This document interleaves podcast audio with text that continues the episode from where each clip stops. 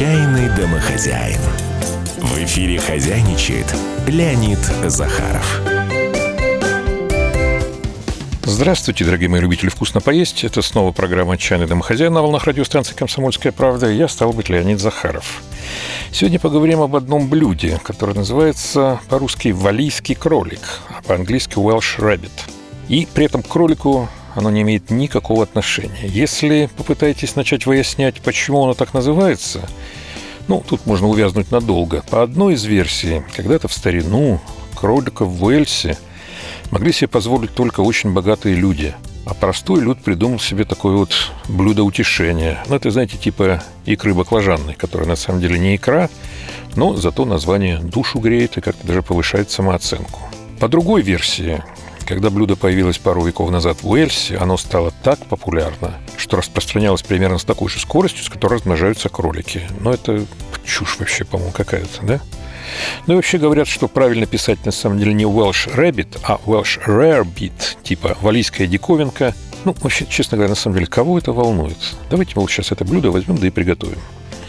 Берем пару кусков хорошего, это важно, хлеба, пару яиц, 100 грамм тертого сыра чеддер, столько же, то есть 100 грамм доброго эля или стаута, если хотите, чтобы цвет вашего кролика был темнее. И приступаем потихоньку. Сначала в сотейнике на сливочном масле обжарим столовую ложку муки. Когда она так станет коричневатого цвета и даст приятный ореховый запах, добавим туда, не снимая с огня, пиво 100 мл, столько же сливок, 2 яичных желтка, половину чайной ложки горчичного порошка, немного черного перца и сыр. Ну, разумеется, все это надо как следует помешивать там же на огне. Если вдруг увидите, что соус стал слишком густым, долейте туда немного пива. Кстати, интересно, мужчины обычно так и делают. Пивом добавляют туда. Причем сокрушенно при этом приговаривают, что-то густоват соус, надо бы разбавить. А женщины почему-то добавляют сливки. Вот необычный парадокс такой, правда? Хлеб.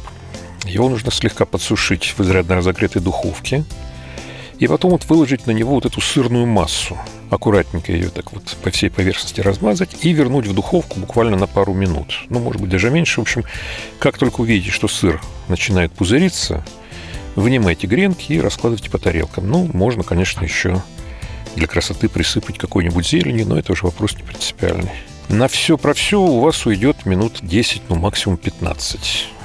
Вот такой вот у нас валийский кролик, который, видите, готовить гораздо быстрее, чем настоящего в чем его несомненное преимущество. Кстати, это еще и довольно вкусно.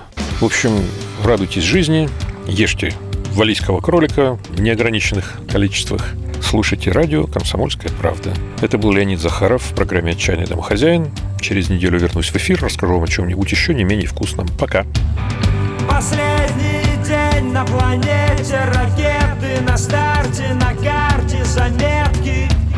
В ожидании последнего лета Танцуют на танках смешные брюнетки. Последний день на планете Газеты на площади Скорые помощи. Где-то напиваются вермутом сволочи. Крестятся до ночи, бесятся, корчатся.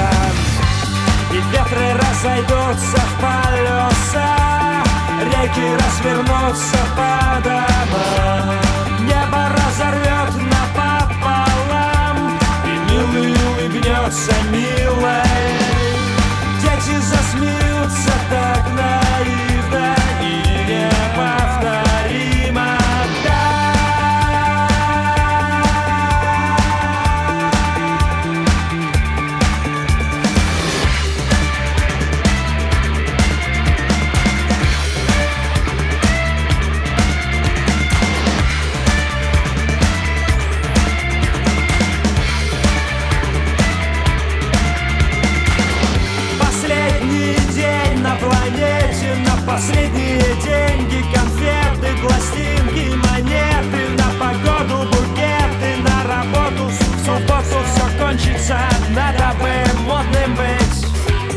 Последний день на планете. Отпетые морщатся в очереди. Данные нас продинамили Мы непрощенные. Вороны смеются.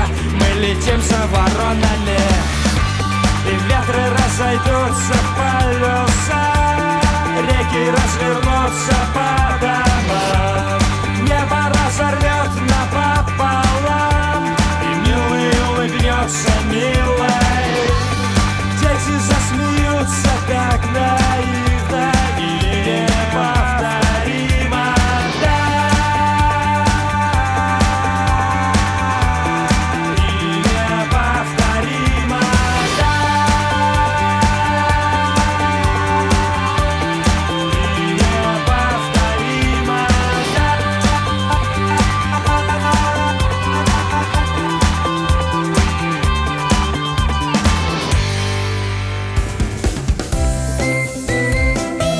Отчаянный домохозяин. Для вас хозяйничал Леонид Захаров.